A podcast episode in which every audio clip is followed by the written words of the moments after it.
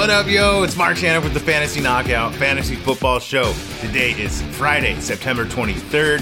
You can follow the show on the social media at Fantasy Knockout. Make sure to subscribe whatever platform you're watching or listening on. Let's hit that goal of 100 subscribers on YouTube. I'm excited for today's show. It's the week three must start players. Who are we feeling confident about? Who are we worried about? Quick reminder we got to drop it like it's hot. Check those waivers. Make sure to see who was dropped. They might be better than who was on waivers. Uh, let's talk some news. Good evening, ladies and gentlemen. Here is the news. News with views. So, running back Marlon Mack, he was uh, signed with the 49ers last week. He was promoted from the practice squad. So, Tyrion Davis Price is now projected to be out for a bit. He was the rookie running back that drafted, I think, third round or something like that for the Niners. Uh, Jordan Mason and Mack are going to be the backups to Jeff Wilson now, with Elijah Mitchell and Price being out. But we all know who the true running back there in San Francisco is, is Deebo. So, tight end Dalton Schultz of the Dallas Cowboys. His owner, Jerry Jones, said Dalton's knee injury could keep him sidelined for only one week. We'll see. Um, it's not as bad as they had originally thought. Again, he plays Monday night. I'm pivoting from Schultz this week. Don't expect him to play. Find another tight end option. Uh, don't be left hanging there. Uh, running back Tevin Coleman, free agent, he was signed to San Francisco's practice squad, so they're adding more depth. And then wide receiver Mike Evans of the Tampa Bay Bucks. The NFL upheld a one game suspension on him. He appealed it, was denied. So Evans is out for week three. Main event my must start players for week three. And if I didn't talk about a specific player you're looking for, please check the latest rankings at fantasyknockout.com. Speaking of rankings, little toot toot again. Finished 35, 35, 35th in week two overall accuracy. For the season to date, I am 21st out of all uh, fantasy analysts. So, woohoo! Excited for that, but we could do better. Quarterbacks.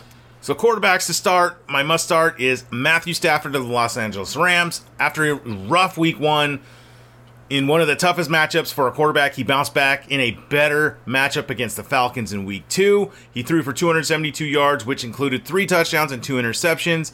Stafford has another good matchup this week against the Cardinals, who have allowed the most fantasy points to quarterbacks he has a safe floor and he brings more upside. Last year, in two games against Arizona, Stafford threw for 280 plus yards in each with five total touchdown passes. My quarterback stream of the week is Marcus Mariota out of Atlanta.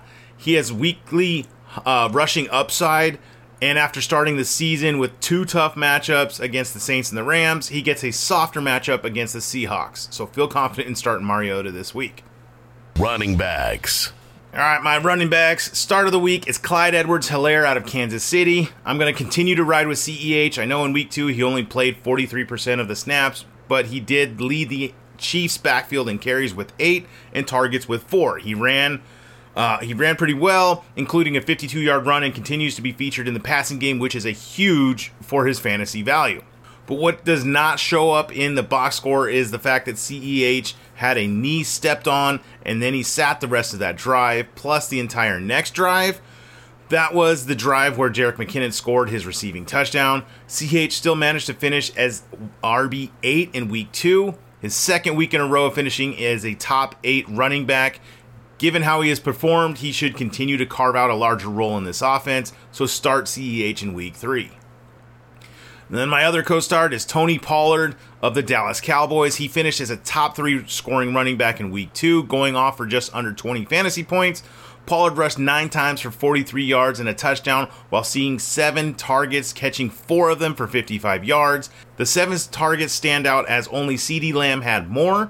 Uh, now Dalton Schultz is banged up as well. Pollard is clearly the back the Cowboys prefer in the passing game, and he should once again see a lot of volume. He gets the Giants, who have allowed the eighth most rushing yards to running backs. Get him in those lineups. And then my fade running back of the week is going to be Chase Edmonds out of Miami. So in week two, Edmonds played 49% of the snaps with just five carries and three targets, uh, which were fewer snaps and carries and the same number of targets as Raheem Mostert. Mostert has a long history of playing with under Mike McDaniel with the 49ers in previous seasons. There's a level of comfort and familiarity there, meaning that Mostert could be stealing away the starting role. It's not time to drop Edmonds, but given the usage we saw in week two, getting him out of your starting lineup to monitor his usage would be a smart move, uh, especially in a matchup like the one against the Bills. Wide receivers. Wide receivers must starts. Start Drake London out of the Atlanta Falcons. He is Wilson's biggest competition for best rookie of the of the season for, so far this season, and that is uh, Garrett Wilson out of the Jets. London has led the Falcons in targets in each of the first two games. He has his best performance in week two, catching eight balls for 86 yards and a touchdown on 12 targets. London is clearly the focal point of the Falcons' passing attack right now and is the wide receiver 14 through two weeks. He has quickly become a player who you should start on a weekly basis. The Seahawks, on paper, look like a tough matchup for wide receivers after two weeks, but that is partially because of who they have faced. Um, this is not a matchup to be fearful, and London has seen enough volume to warrant a start. Continue to ride with the rookie. My other stream of the week is Jakobi Meyers out of the New England Patriots. This is for those who have to dive a little deeper this week. Do not sit any of your studs for Meyers, but he certainly deserves some attention. Meyers has 30% target share and a 37% air yard share through two weeks. Both are top 17 in the NFL right now. He brings a safe floor to double digit fantasy points, but this is a week where he could show off his ceiling. Uh, the Ravens have allowed by far the most fantasy points per game to receivers, uh, thanks to Tua and uh, carving them up with Waddle and Hill. Um, that after allowing the seventh most fantasy points per game to the position a year ago. This is a week to elevate Meyers from the bench or even waiver wire into your starting lineup. My fade receiver of the week is Darnell Mooney out of Chicago. So Mooney has five targets for two catches and four yards on the season. That would be not a bad first half when factoring his draft price, but let alone for two games, yikes. It's largely the fault of the offense. The Bears threw just 11 times this past week against the Packers in a game they trailed for almost the entire duration. Um, so far this season, the Bears have passed the ball just 41% of their plays, by far the lowest in the NFL. We need to see that number increase before we can start any Bear named or not named David Montgomery with any sort of confidence. Until we see consistent volume and production from Mooney, he is best left on the bench. Tight ends. All right, my must start tight end of the week is Tyler Higbee of the Los Angeles Rams. He currently leads all tight ends with 20 targets. He has also played 96% of the snaps so far this season, which also leads the position. In week two, Higbee caught seven of his nine targets for 71 yards. Higbee is currently the tight end seven on the season. This week, he faces the Cardinals, who have allowed the most production to tight ends than any other team. Higbee is a strong start for week three. My fade tight end is Albert Okwuegbunam out of Denver. I think I got it right. Alberto for short. So he failed to build off of an encouraging week one. In fact, he failed to score a single fantasy point in week two. He saw just two targets and did not catch any, while Eric so- Saubert saw the same number of targets and scored a touchdown for Denver.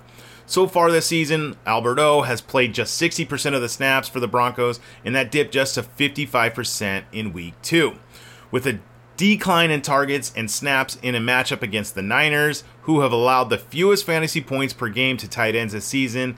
Um, it's a week to get away from Alberto. I got two players we can sell high on this week. Running back Najee Harris out of Pittsburgh. Uh, without the elite volume on Harris's side, I'd be looking to try to move the Steelers running back one. This things could get worse if the injury is re-aggravated and he's unable to maintain a healthy workload. Uh, his offensive environment also provides him no favors. He looked okay. Maybe you can sell high after this week. Then my other guy is running back James Conner out of Arizona. So he suffered an ankle injury in week two, but reports are positive out of the Cardinals coaching staff. However, I'm less optimistic that an inefficient rusher like Conner will post running back one numbers. If he's not 100% and the ankle injury tends to limit his efficiency, try to get sell high on him now. Well, that's going to wrap it up for today. The next show is week three injury report. That's tomorrow. Thank you for listening to the show. Make sure to subscribe on whatever platform you are listening or watching on. Please leave a rating and review. Really helps me out. All right. Till next time. See ya.